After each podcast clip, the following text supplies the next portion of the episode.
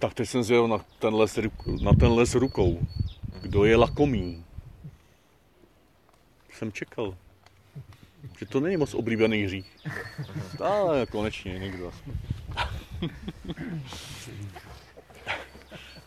Nevypadá moc zbožně, se přihlásí k lakomství.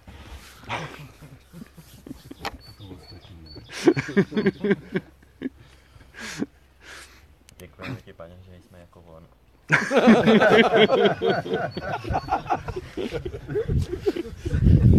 Děkujeme ti, že jsi to řekl na hlas.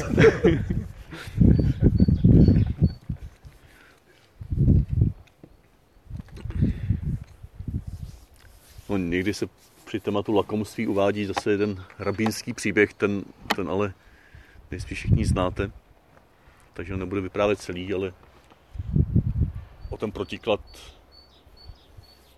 těch jednoho stolu, že jo, kde... No víte, co já to radši přečtu, než by to vymýšlel. Jeden člověk vstoupí do říše zemřelých. Anděl jej zavede do velké hodovní síně. To, co tam viděl, bylo velmi smutné. Kolem ohromného stolu s množstvím lahodných pokrmů sedělo velké množství zuboženě vypadajících, vychrtlých, hladovějících lidí. Proč byli v tomto stavu? K jídlu, které bylo umístěno uprostřed velikého stolu, se tito lidé mohli dostat jen pomocí velmi dlouhých lžic. Tragické na tom bylo, že každý v místnosti měl třicet metrů dlouhou lžíci. Ačkoliv tato lžíce byla příliš dlouhá na to, aby si nabrané jídlo mohli strčit do vlastních úst, byla tak akorát dlouhá k tomu, aby dotyčný mohl krmit člověka sedícího naproti. Avšak nikdo z přítomných lidí toto nedělal a proto všichni hladověli. Poté, co onen člověk navštívil tuto místnost, anděl jej zavedl do druhé, se, velk- se stejným stolem, prostřeným přesně stejně jako stůl v oné první místnosti. A kolem tohoto stolu však byla skupina rozradostněných lidí a všichni z nich drželi úplně stejné lžíce, jako ti v předchozí místnosti. Všichni však byli velmi dobře živeni, šťastní a překypující životem. Každý z nich používal svoji lžíci k tomu, aby krmil někoho dalšího sedícího naproti. Toto je nebe, řekl anděl. A ta druhá místnost je peklo.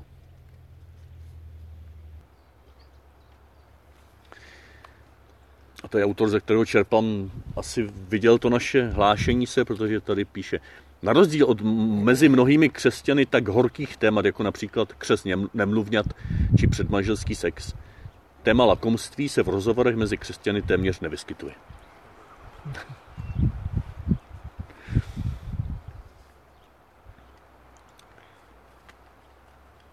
A zase, podobně jako u toho obželství, u nestřídnosti, jádrem této nemoci duše není ani tak to, že schraňujeme jenom pro sebe, ale že se tak soustředíme na své vlastní zajištění, že z něj děláme Boha, že z něj děláme modlu, že z něj děláme něco, co tak soustředí, co tak vezme naši pozornost, že nemáme energii na něco ostatní. Především nemáme energii na to všímat si potřeb druhých lidí. Je to potom cíl sám v sobě. Je to zaměřen na budoucnost, na rozdíl od hrabivosti, obželství, která se zaměřuje na přítomnost. Tam jde o to, že to potěšení chci hned u obželství. Chci se ho hned urvat, nedovedu čekat, nedovedu být vytrvalý. Lakomství vyplývá z, možná z podobné nejistoty, my jsme to tady nazvali bolestí nedostatku. Jo, tuším, že mám nedostatek, že budu mít nedostatek, že bych mohl mít nedostatek a tak se zaměřuju na budoucnost a chci se zajistit pro budoucnost. Což je pro vše, všechno proto, abych neměl v budoucnu nedostatek. Avaricia, hrabivost, hamižnost, sobecké shromažďování. Zahrnuje jak chtivost, ve smyslu aktivní hrabivosti, tak lakotu. Ve smyslu skouposti. Lakota je spíš jako pasivnější. Prostě to, co mám, tak nejsem ochoten se o to dělit. Ale obě samozřejmě souvisejí. Možná je celkem zajímavý tady na ty dvě dimenze se podívat, jako u lenosti ta dimenze pasivní a aktivní. Tak u lakomství chtivost se zaměřuje na získávání statků, lakota na jejich uchovávání. Chtivost je ochotná riskovat, třeba i investování nějaký, lakota preferuje to, co už máme, jo, jistotu. Chtivost je pokušením podnikatelů, lakota i léčkou pro opatrné lidi.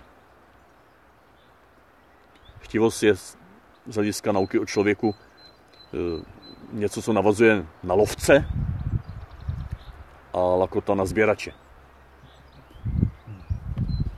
Chtivost vede lidi k tomu, že je těžší vyprávět, kolik peněz byli schopni utratit. Lakota naopak k tomu, aby vyprávěli, kolik peněz byli schopni ušetřit. Já v tom se točí potom nějaká podstatná část našeho života, může zaplavovat kus našeho srdce a ničit, ničit náš vnitřní život, ničit naše vztahy. Základním postojem lakomství je, chceme mít více, což samozřejmě není problém, ale chceme to všechno mít jenom pro sebe.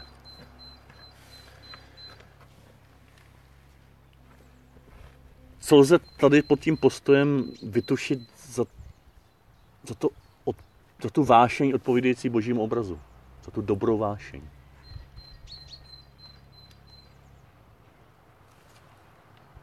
Možná velmi jednoduše. Tak my potřebujeme lidi, kteří myslí na budoucnost. My potřebujeme být lidmi, kteří myslí na budoucnost. My potřebujeme plánovat pro budoucnost. To všechno je tatáž energie, která žene lakomce. S tím rozdílem, že on je sám, má výseč svého života, možná na největší lakomství ve dvou třeba, nebo v nějaké komunitě jenom, nebo v nějaké spiritualitě, nebo v nějaké církvi. Chybí tam vědomí celku. Chybí tam vědomí souvislostí. Chybí tam vědomí toho, že když něco vykořistím, ukořistím jenom pro sebe, tak tím z dlouhodobého hlediska sám sobě uškodím, protože vysaju okolní společnost, která mi potom nebude mít co dát. Vysaju stvoření, které se na mě potom zhroutí.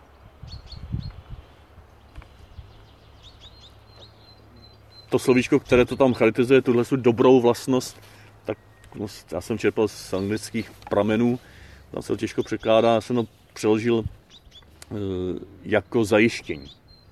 Zajištění pro budoucnost. Sustenance, anglicky. Něco prostě jako, co umožní zůstávat.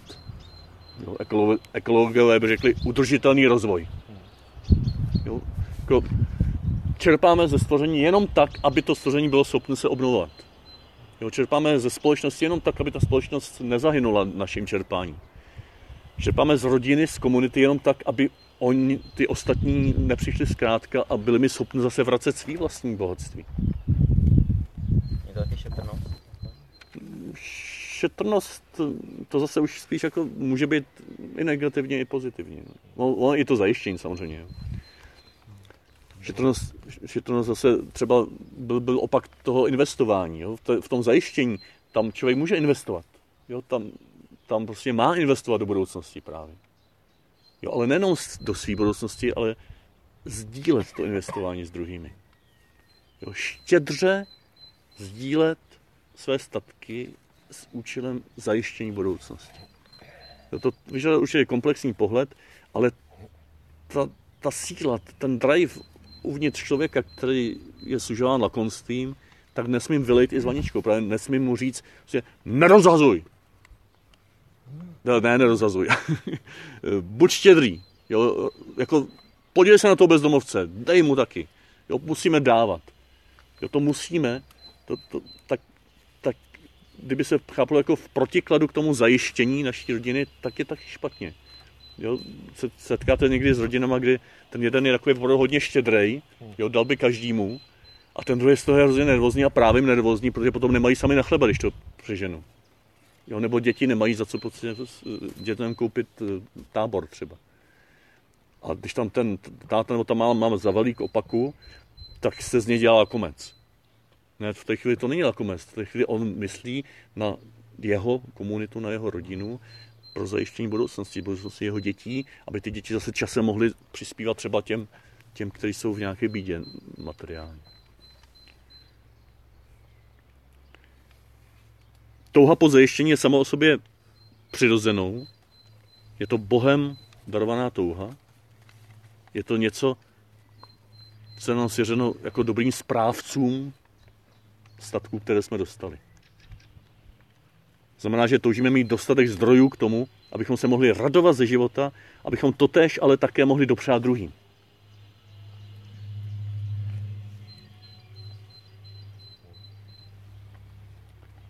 A proto se uvádí tím, tím lékem na, na lakomství je sdílení svých statků v takovém postoji, který je schopen vnímat souvislosti, který je schopný vnímat, jakoby, jak bych to řekl, já když budu investovat do svého okolí a třeba do, do léčení nemocí této společnosti, třeba když mám jako, jako problém toho bezdomovectví, když budu spolupracovat třeba s nějakými organizacemi na léčení nemoci bezdomovectví v dnešní společnosti, ne třeba jenom, že dám prvnímu, koho potkám, deseti korunů, což můžu samozřejmě, protože to je výraz taky lásky, symbolický výraz toho, že mu věnuju pozornost, že pro ně není jenom číslo nebo, nebo někdo na okraji, ale budu tomu věnovat třeba nějakou svoji soustředěnou pozornost skrze nějakou organizaci za tu cenu, že ne, nekoupím svému pobraťákovi poslední značku mobilu, když to se přeženu, nebo za tu cenu, že on bude cítit určité malé upozadění. Já znám rodinu, kde, kde děti říkali, máme se pro nás starat o ty svý bezdomovce a co já. Jo, já jsem tady takový, takový bezdomovec. Já vůbec ale nebyl bezdomovec, jo, ale měl ten pocit. Ten pocit, když se zvládne, tak já se dělím o ten svůj majetek s vědomím, že to mý dítě nepřijde zkrátka. Že budu žít v trošku lepší společnosti, než třeba jsem žil já, a že zároveň tím mým dělením se bude on zván k tomu, aby se také dověděli. Takže tady se to dost složitě vysvětluje, tady sám v tom trošku plavu, jak jasně ukázat tu pozitivnost tady toho jo, driveu k zajištění se a to, co tam překlápí tu výhybku mezi š- rozhazovačností A, a schraňováním a někde uprostřed to zdraví zajištění. A myslím si, že to zdraví zajištění je neseno právě tím, že nevidím jenom sebe, nevidím ani jenom svou rodinu, vidím i širší celek, ale vždycky do té míry, v jaké já jsem teď schopný se pohybovat. Jo, protože jestli má někdo zodpovědnost za svoji vlastní rodinu, tak teďko není jeho oblastí vlivu, nemůže to ovlivnit, aby zachraňoval celý svět. V modlitbě ano, v soucícení ano, ale ty děti musí prožít sdílení uvnitř té rodiny. Možná v rodinném životě se to dá ukázat na příkladu určité zdravé otevřenosti té rodiny vůči ostatním rodinám nebo vůči ostatním lidem. Jsem měl ve Francii rodinu, která potom přestala chodit do kostela, nebo aspoň ne k nám. Ta byla extrémně uzavřená, prostě všechno pro děti. Jo, byly tam hezký vztahy, trvalé tam prostě žili jedny pro sebe, ale, ale cokoliv jakoby narušovalo tuhle bublinu, tak bylo špatně. Jo, aby děti jeli někam s náma nebo sami, nebo... Jo. On se to potom nějak rozkopalo jinak zevnitř, jo, teď už to někde jinde, ale, ale to bylo hrozně náročné s takovou rodinou spolužít v širší komunitě té farnosti. A prostě vztahy tam nebyly dobrý a... E, Druhý extrém je, že rodina, která se rozplyne, rozplizne úplně jako mezi, mezi ostatní a ty děti nemají vlastně domov. To, abych, abych to prohloubil a tím bych to taky uzavřel, to, co jsem odbočil jenom do těch definic eh, pohledu, s pohledem do, do písma, Tak tam jsou dva takové hezký příklady. Nasycení pěti tisíců v šesté kapitole Marka, kde tam oni přijdou s tou nouzí, přijdou s tím, že lidé mají hlad, a Ježíš jim řekne, vy jim dejte najíst. A oni s odvahou investujou ty své chleby, i když na první pohled je nedostatek, ale tím investování spolu s Ježíšem, tím investování v tom postoji poslušnosti k Ježíši a důvěře k Ježíši, oni prožívají, že to stačí. Tam někdo i řekl, tam není příběh, na první pohled to je příběh o zázraku. Jo? Tady je tady pět chlebů, dvě ryby a najednou je tam hromada chlebů pro všechny. Jo? Pro těch pět tisíc lidí plus ještě, no, mužů plus ještě ženy a děti. Jo? Z té hromady potom oni chodí a berou si a všech, na všechny stačí. Ale tam není, že tam vznikla nějaká hromada. Jo? Tam je, že se začali dělit a že to stačilo pro všechny.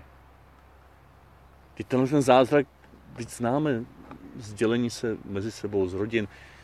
Já se podělím s jedním, s druhým o těch pět chlebů a to stačí, ale tyhle si lidi už jsou nasycení a zase objeví své vlastní, tady dělí se s třetím, čtvrtým, pátým, s desátým, řetězí se to a pět tisíc lidí, pět tisíc mužů plus žen a dětí se nasytí. Jo, ten zázrak se děje v tom řetězci předávání, v tom řetězci sdílení, a když začnu tomuto řetězci důvěřovat, nebo Ježíši uprostřed toho, tak nemusím schraňovat jenom, jenom pro sebe nebo jenom pro vlastní rodinu, protože vím, že se mi to vrátí.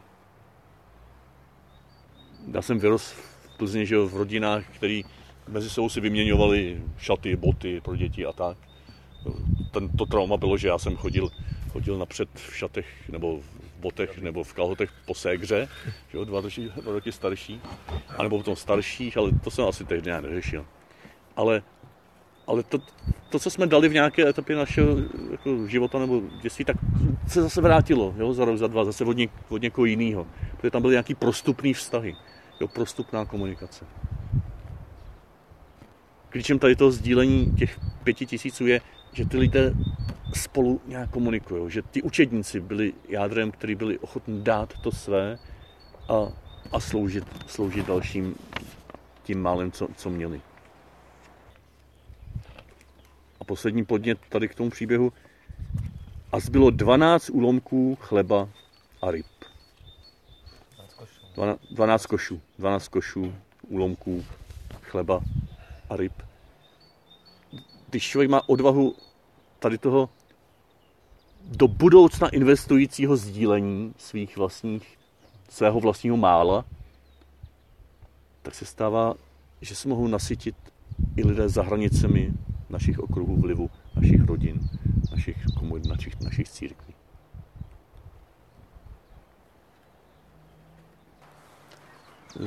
E, jo, a zase tam je taky to, jako, lpím na bohatství, čiže jsem nemocnej, a tady podle toho výroku by bylo lékem nelpi na bohatství. Jo, to je jako ta cesta popření. Jo? Buď štědrý. Ale já potřebuji toho člověka pozbudit.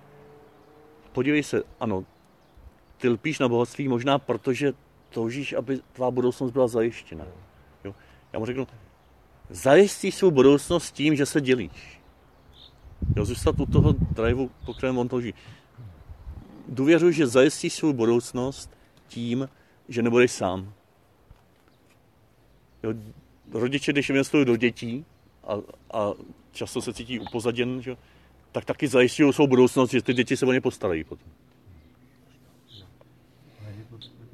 No to je nejhloubší, nejhloub, samozřejmě. Jo, tady no, na, na tom mezilidským takhle, ale nejhlouběji je, že ten Hospodin je mým chlebem, mým domovem, mým zajištěním, že on stačí. To je zase ve všech těch kořenech. Myslím, že se to takhle dá interpretovat. Jo? Na první pohled tam je jako to negativní, rozdej všechno. Ale hned v zápěti říká, a následuj mě. Ve mně budeš mít tu budoucnost. Jo? Ve mně máš to zajištění. Jo? A na téhleté cestě budeš ohromně bohatý. Pro někoho to může být opravdu jako fyzické zřeknutí se, jo? A život v radikální chudobě a prožití, že Bůh stačí. Pro někoho to může být právě jako život v bohatství, které ale takhle investuju v postoji, který je štědrej i přes hranice mých vlastních zájmů krátkodobých. To myslím jako maličký takový znamení. On ten autor taky tam uvádí jako ze své vlastní praxe takový příběh, že když někdy dává exercicie, tak se lidi ptají, co to stojí, a on říká, ta služba obvykle stojí tolik a tolik, ale já očekávám, a já taky očekávám, že ji zaplatíte do posledního haléře, ale nemusíte ji platit teďko. Jo, teďko, když na to nemáte, tak prostě se rozejdeme a nemusíte vůbec nic platit, ale časem najdete lidi, kteří to budou potřebovat. Kteří budou potřebovat vaše peníze, vaše znalosti, vaš, vaši, váš vztah s Ježíšem. Prostě dávejte to dál. Takový ten princip toho filmu Pošli to dál, jestli jste viděli. Že? Jako občas, občas, ne systematicky, ale občas takhle dělám s lidma, kteří se ptají, já nevím, kolik ta knížka stojí, nebo ta zóna nemají, nebo tak. No, tak, jim, tak jim řeknu, no, až někoho potkáš, do toho bude potřeba, tak mu to dej, jo, ty peníze, nebo tu knížku dej dál, nebo a tady se zarazí a tady to není nic, něco za něco. Myslím, že i takovéhle maličké znamení jsou součástí léčení určité kultury, kde jako něco za něco přesně si to spočítat, aby jsem nepřišel zkrátka. Tak to pojďme zase shrnout trochu. Myslím tím klíčovým, co je dobře ještě přidat, když se vrátím do toho materiálna, tak je dobře přemýšlet o dávání nejenom jako, moderně se dneska mluví o dotacích, jo? Nejenom jako o dotaci, kterou prostě dotuju někoho a teď chci po něm, aby to vyúčtoval přesně, aby prokázal užitek, aby jo, jako dotace je prostě něco, co se zapřídá takové zneužít a má to jako pokřivuje to trh, když to řeknu takhle makroekonomicky zase a tak. Ale v tom osobním dávání, pokud je dávání jenom jako dotací něco za něco, tak to, to není úplně, úplně ono. Někdy se naopak dává do souvislosti dávání a obětavost. Jo? Je to součástí obětavosti naší, je to vlastně naše povinnost. Ještě to má být zcela zadarmo.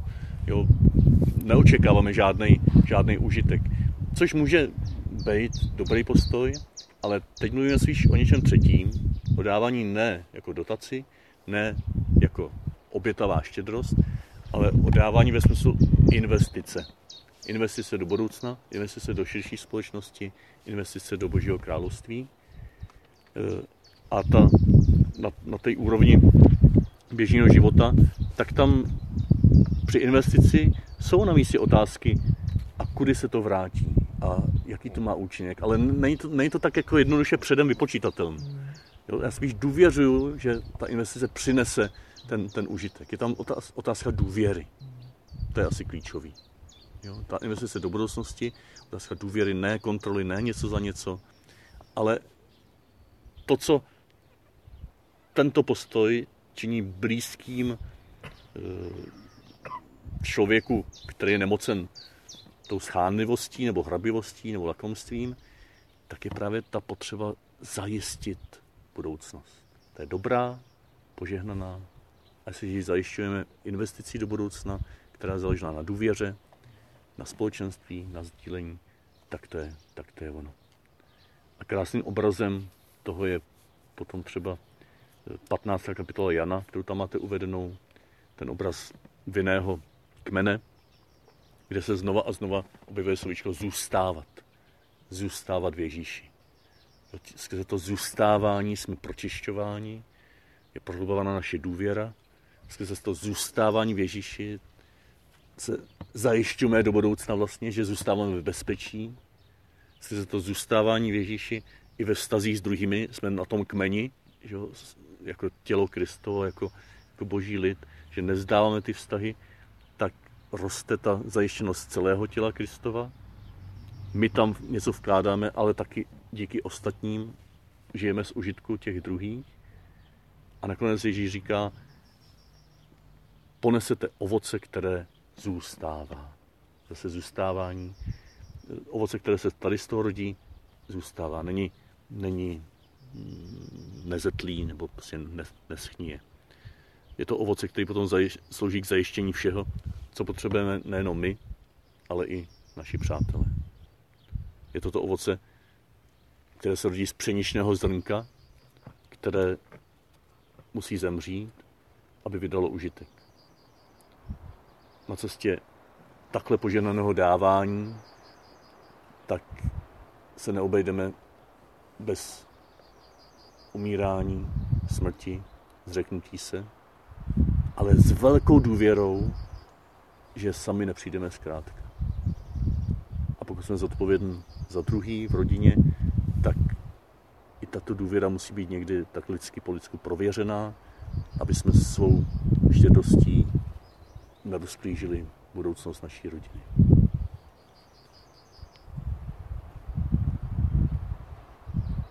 A tak Ježíši svěřuji i tuhle oblast moudrého, moudré štědrosti. Oblast naší touhy po zajištění budoucnosti, kterou ale zároveň vkládáme tobě do rukou. Ty do ní vstupuješ jako ten, kdo zveš k zůstávání v tobě. K maximální investici do, te, do tebe, do tvého srdce, do vztahu s tebou. A ty nám garantuješ, že nenecháš na holičkách ani nás, ani naše blízké. Uč nás, prosím, tomuto moudrému dávání. Uč, nám, uč nás této investici do tvého království. Ať už s našimi materiálními statky, nebo s dary duchovními, které jsi nám daroval. Především s tím tvým největším darem tvého evangelia. Ty můžeme o něm svědčit, dělit se o radost z tvé zvěsti. Abychom mohli žít ve společenství lidí, kteří tě znají, kteří se o to, co jsi jim daroval, zase budou dělit s námi. Tak, jako to bude v tom nebi uprostřeného stolu. Ty nebudeme mít nedostatek, protože se nám druzí zcela budou dávat k dispozici v tobě a skrze tebe. Že ty žiješ a vládneš na věky věku.